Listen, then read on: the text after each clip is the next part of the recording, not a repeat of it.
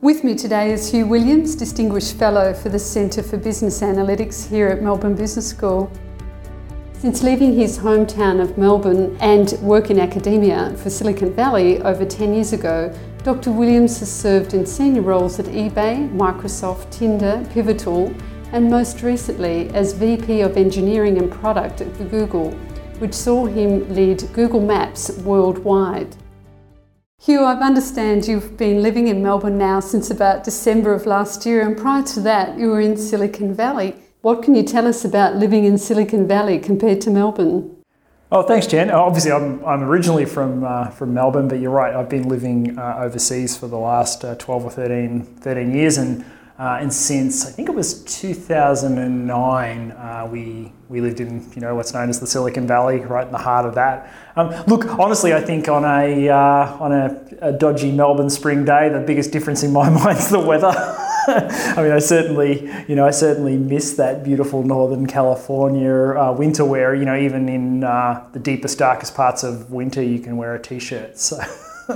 so certainly miss that, but um, but it's also, I guess, a a world away in many other ways um, as, a, as a place. Um, you know, there are quite a few uh, tech companies that exist outside of the Silicon Valley, but the vast majority of the tech companies that, that you and I know and love are in the Silicon Valley. Um, from the the old school companies, you know, the Silicon Valley sort of grew out of companies like IBM setting up their headquarters there. Um, so grow, you know, it's from from that vintage company, you know, right through to you know the companies that um, are some of the most valuable companies in the world today. So Facebook's right in the middle of the Silicon Valley. Uh, so is Google, um, and then a lot of the emerging companies. You know, the um, you know, Twitter is based in San Francisco, which is you know really only a 40-minute drive from the heart of the Silicon Valley, and uh, you know lots of companies, Airbnb, Uber, you know, all the companies that you that you'd think of are, are situated there. And do you think um, a place like Melbourne could attract companies to create its own sort of innovative hub in that way? I would like to think so, and, and I guess as you know, an expat moving back home, uh, you know, I'd love to see that happen. You know, I'd love to see more interesting things happening in Melbourne for, for technologists and, and for you know for all the things that, that, that sit around it. But I, I think we've got a lot of work to do to get there. I mean, I think you know one of the one of the fundamental things that exists in the Silicon Valley is, is the funding, mm. um, and in particular the appetite for deep growth investment. So, you know, Silicon Valley investors are prepared to invest enormous sums of money um, for you know no return over a very long period just to sustain growth that ultimately builds you know large large companies that are successful. So, you know, Amazon's not um, you know, it has its search part in uh, search. Um, uh, search engine team is based in, in the valley, but you know, by and large, it's based in Seattle. But you know, there's an example of a company that's never turned a profit. Mm-hmm. Right? So, so since the mid '90s, you know, they've taken every cent that they've generated and poured that and more back into growing the company. Um, you know, with a with an ambition to to dominate the world. Yes. Uh, and and I think you know that kind of mentality of you know growth at all costs to build you know large businesses that dominate categories is a very sort of Silicon Valley way of thinking. And I think you know for Melbourne to get a piece of that pie, you know Melbourne would have to think similarly, and you know that's a very different way to think and requires very very deep pockets. Tell us a bit about what you were doing in your time at Silicon Valley. Yeah, sure. So um, so we moved there in 2009, and uh, I took a job uh, at eBay um, when eBay was really at the lowest of its lows. Um, and I can tell you that I can tell you that story later on. But uh, you know, I took a job running their uh, search team, um, and you know the the way that buyers get connected to sellers primarily on eBay is through searching. So I was lucky enough to run the team that that, uh, that looked after search.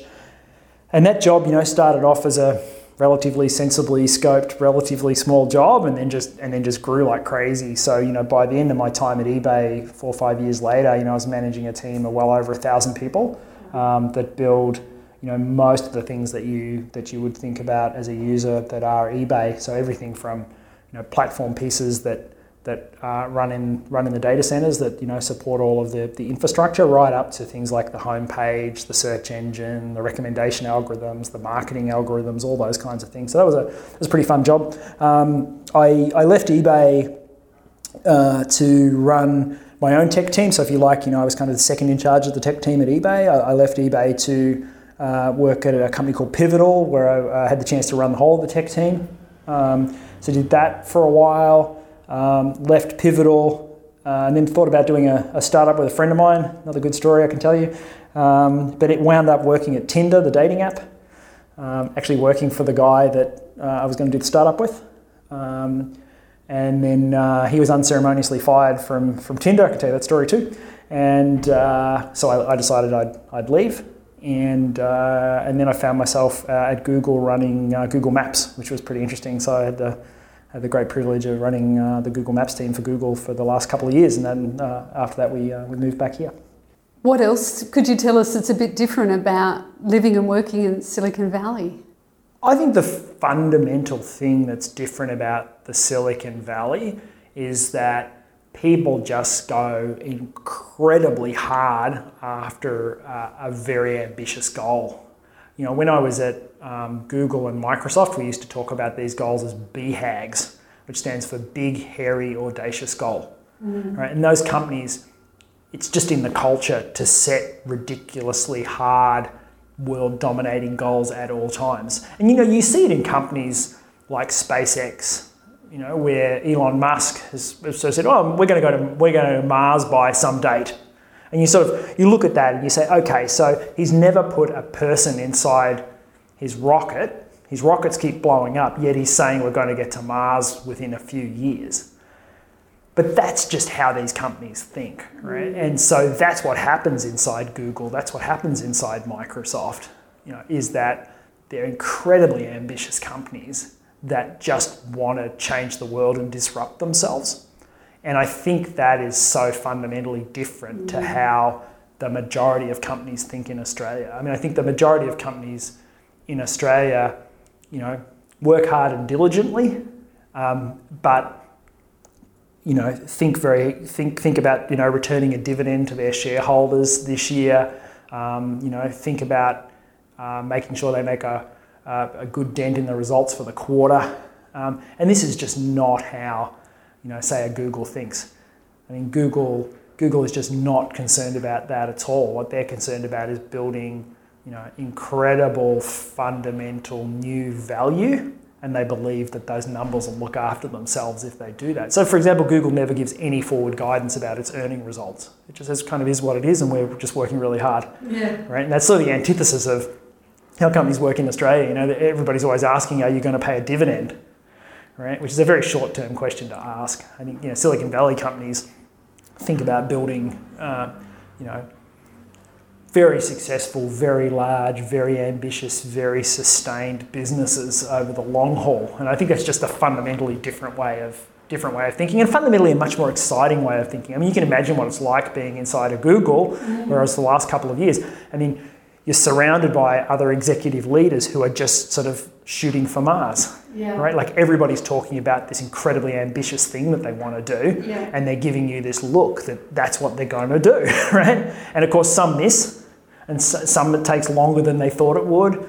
Um, but but you can't fault you can't fault the ambition and the goals. And so I think that's incredibly invigorating to be in an environment like that. And the whole of the Silicon Valley is like that. Like you go to you go to a party on a Saturday night and you meet people who are just ridiculously ambitious, not personally, but in, in what they're trying to achieve and each, everybody's telling you a story about how they're going to completely change an industry, mm. how they're going to invent a new industry, how they're going to create an entirely new category. Right? So it's an incredibly interesting place to be. How do you think organisations like this keep themselves fresh? Like they put the goal there, but presumably they've got some arms that are having to keep the fundamentals ticking over? I, I think, Jen, there's a couple of really important points in, in your question. I think the first one is sort of how do you disrupt yourself, mm. right? And that's the thing that Kodak failed to do.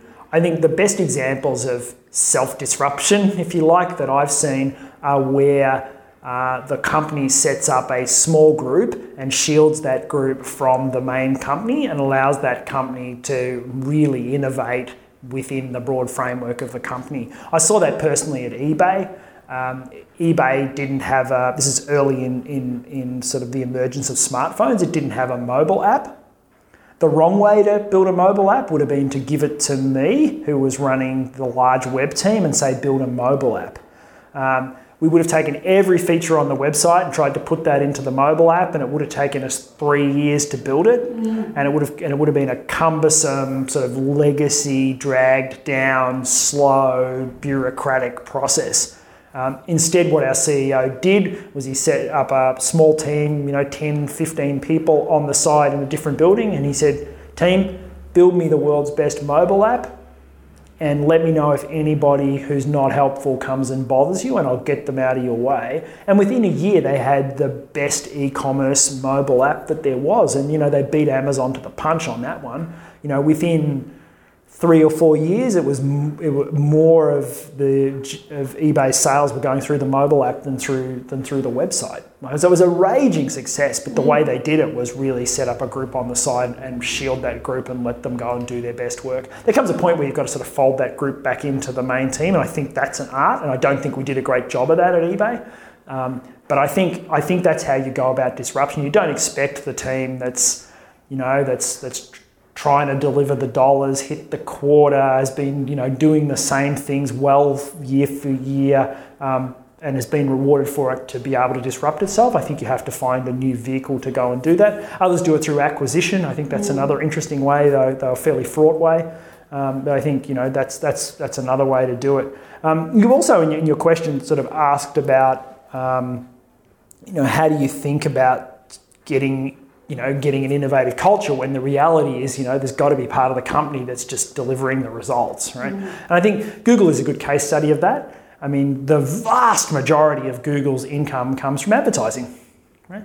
And, you know, every piece of important work that that team does funds everything else that the company is doing. And so you want that team focused on delivering a great ad product, listening to customers. The last thing you really want is that team sort of getting distracted and doing, you know, disruptive things. I mean, you want that machine to run, you want that machine to run well. And I think there are certain people who thrive in that kind of environment.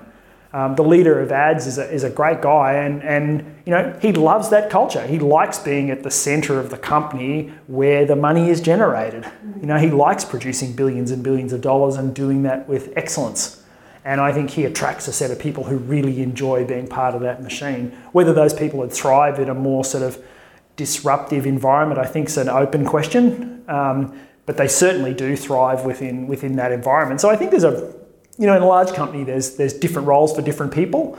Um, but I think you know, it's it's it's certainly not to be um, sneezed at being somebody who's a senior person on an established team that really is driving the profitability of the company.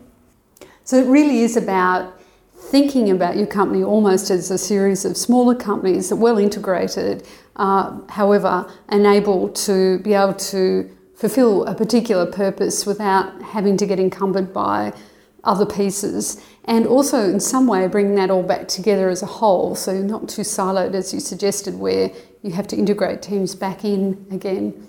Yeah, and I think that Amazon's the company that's done that the best and is famous for doing it. I mean, everybody who works at Amazon tells you stories of how it feels like hundreds of very small companies that are very autonomous and they just go and do their best work on, you know, their part of Amazon in a really, you know, aggressive, audacious kind of way and there really is no sort of layer that sits on top and worries about the integration of that. They just assume if you have hundreds of small teams with the right goals who are very ambitious, it'll kind of work out in the end. And I think Amazon is, you know, is the story of that being true. So tell us now. You, have introduced that idea of, um, you know, data, data and analytics being central to every business. I think we hear and read a lot about that in all sorts of media outlets now. What do you see is uh, happening in that world, and, and what's essential to that for the future for business? Do you think that every business needs to really be thinking about this now?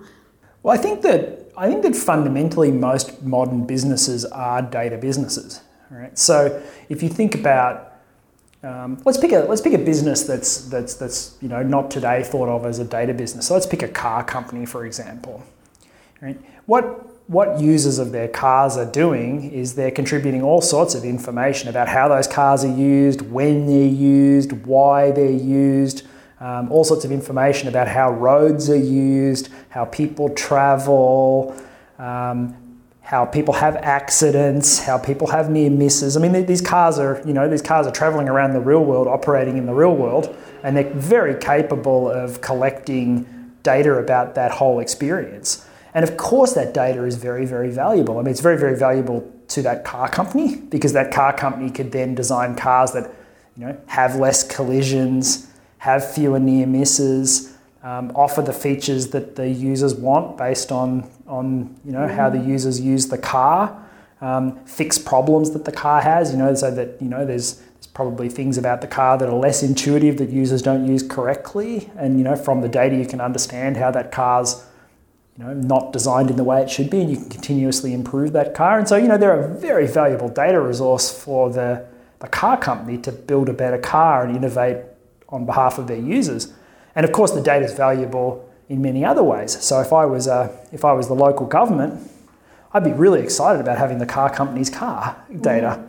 right? Because I know how the roads are used, when they're used, when they're bottlenecked.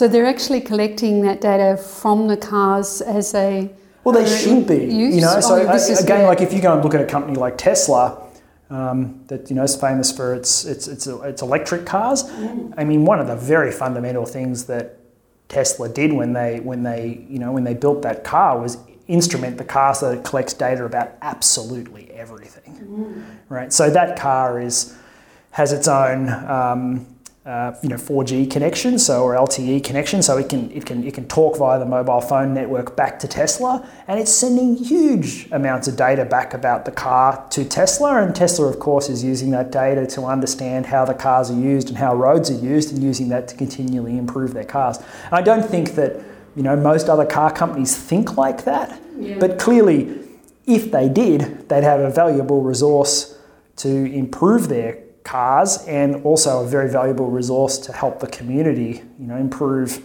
improve everything about about transportation. Mm-hmm. Um, Tesla's so interesting too. You know, I was lucky enough to own one of their Model S cars when I uh, when I lived in the valley, and um, you, here's a here's a true story. So I, I uh, was having some trouble with the car. Um, the tire pressure sensor kept going off and saying, you know, your tire is flat, and I'd go and look at the tire and I'd connect up, you know, connect up the, the compressor and it would say that the tire was fine. So I sort of figured, oh, it must be the, you know, it must be the sensor that mm-hmm. says that, you know, that, that something wrong with the tire that's, that's actually faulty. So I called up Tesla on the phone. Um, they asked me a couple of simple questions to identify it was me, and then the guy said, "I'll log into your car and take a look." so, so you know, I'm talking to a guy on the phone, and he's logged into my car, you know, and he's inspecting my car and, he said, "Oh yeah, I saw that that I can see that that went on when you were driving home on Thursday night. Um, you know, I was on for a couple of minutes there. Hey, I'll just reset it for you. Okay, it's uh, it's reset now. You know, let me let me know if you have any further problems." And and so you know, the, the, the car, sure, it's a piece of hardware, but the software in, in it is incredible. Yeah. Um, and they're able to do things like that that are just so far beyond, I think, how how most typical companies, you know, think about um, what they're building and how they do it. But but I think you know, I've talked about car companies. We could have picked any example. Yeah. You know, we could have picked farming. We could have picked insurance. I mean, you could pick anything. Mm. And I think I can make an argument that if they collected more data yeah. and thought about that data, then that would be their most valuable asset. You know, mm. and that would be the asset that would ultimately give them give them an advantage and enable them to you know deliver the best possible experience to their users. So I think that's you know I really do think that's the future. And how do you think businesses go about getting ready to collect data? I mean, uh, everybody's excited about data. I think that's right, Jan. I mean, I think there are, you know, there's a sort of a series of stages of growth you go through until you reach kind of enlightenment around data. Yeah. Um, and look, I, I, I, think fundamentally the first one is that you have to believe that data is going to be your most important asset. Mm-hmm. And I think once you believe that, then you can bring to the company a culture that you know the, the, the, data is, is is the value that the company has. And then from there you can start to sort of slowly introduce the company to what I'd call instrumenting everything. So you know making sure that you collect every piece of data from every interaction that everything that exists within your company and store that safely somewhere in its in its raw form. Mm. um, and you know, I think that's the that's the first step is to is to just simply make sure that you collect all of the data, however hard that is, and store all that data, however expensive it is to do so, so that then you know the, the best minds in your company can go and, and go and inspect that data, understand that data, analyze that data, and from that, you know, they can um, they can go and innovate on behalf of the business. So I think rule number one is instrument everything and keep all the data. Um, and so I've given the students, you know, example after example of, you know, where that, you know, where that became um, incredibly valuable. Um, I'll, I'll, tell you a story actually. So um, it's a little bit earlier in my career. So I was lucky enough when I, when I moved to the US with, uh, with my then pretty young family uh, to get a job at Microsoft. And I was one of the first engineers on their search engine effort, which is now known as Bing.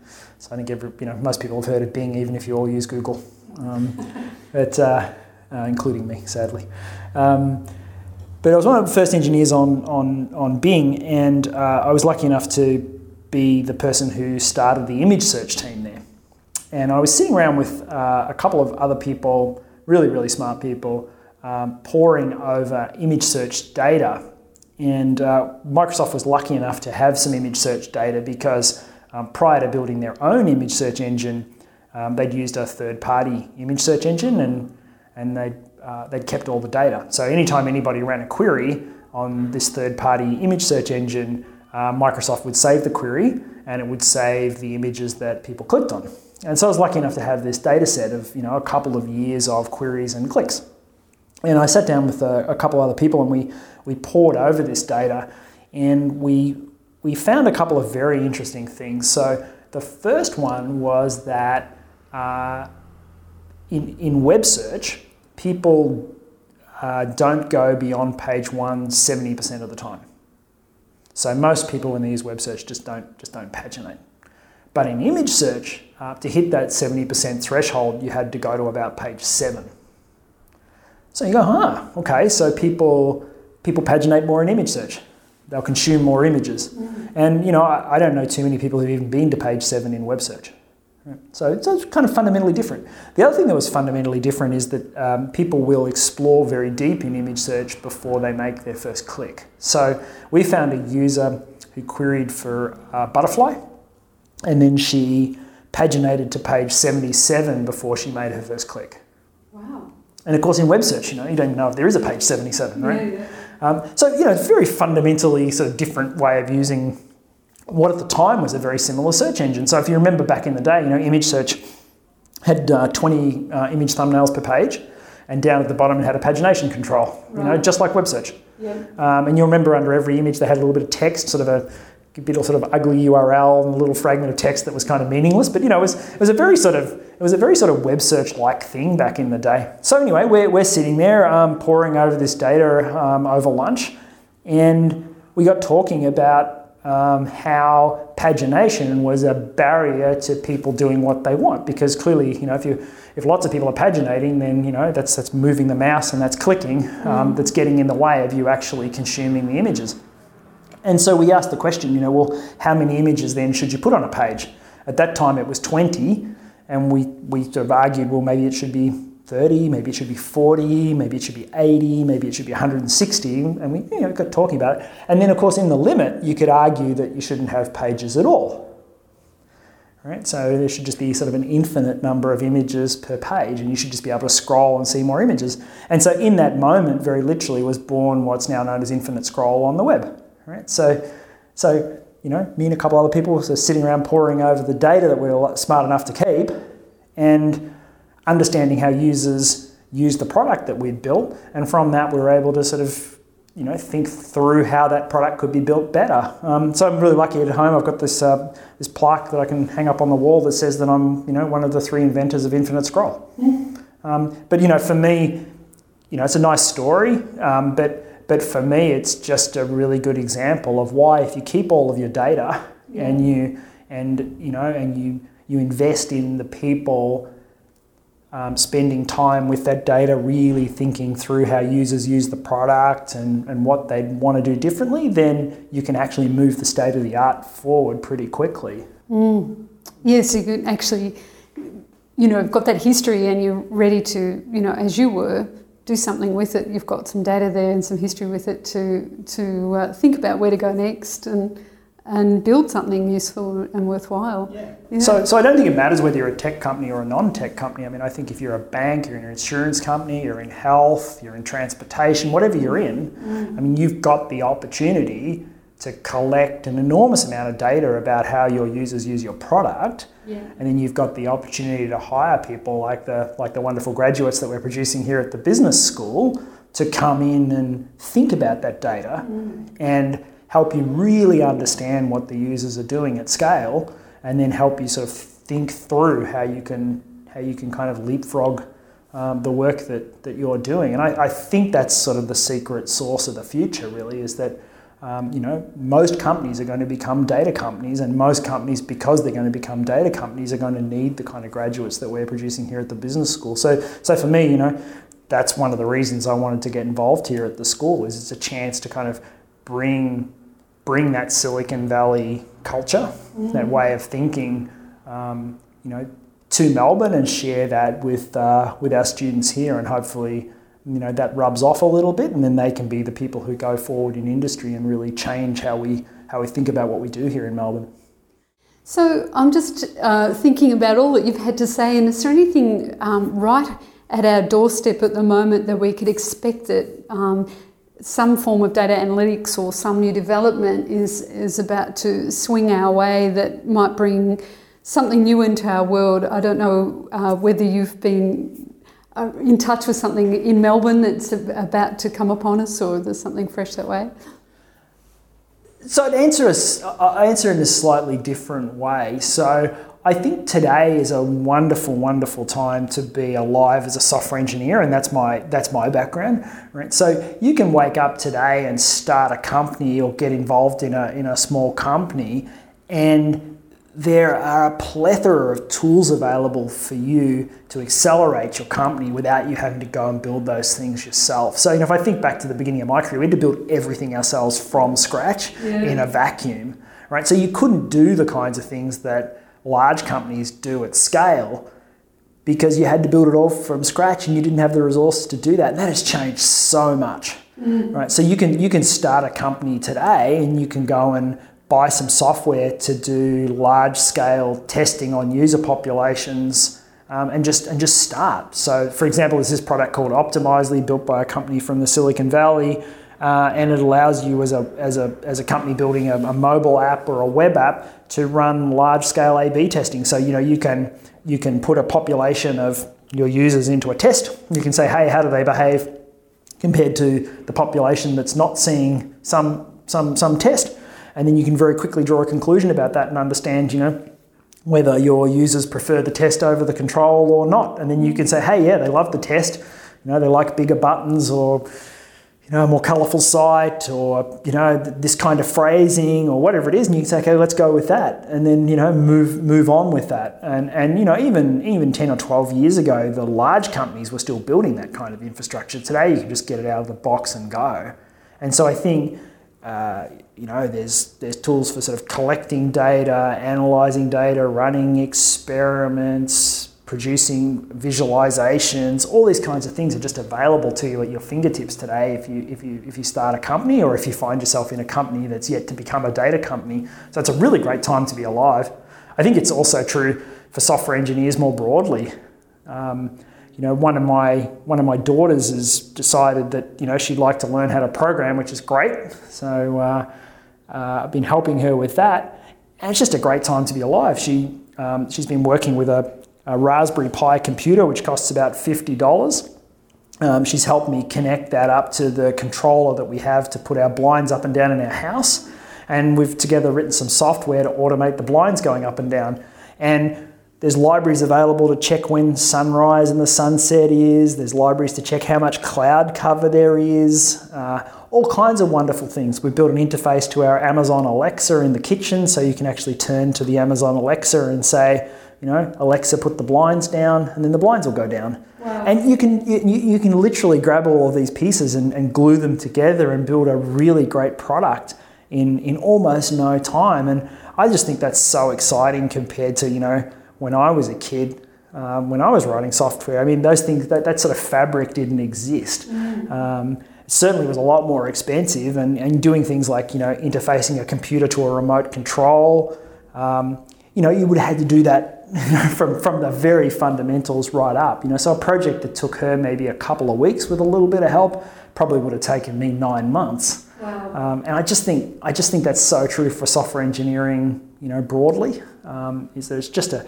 great time to be alive there's just so many tools and libraries and bits and pieces around now um, that make hard tasks easy.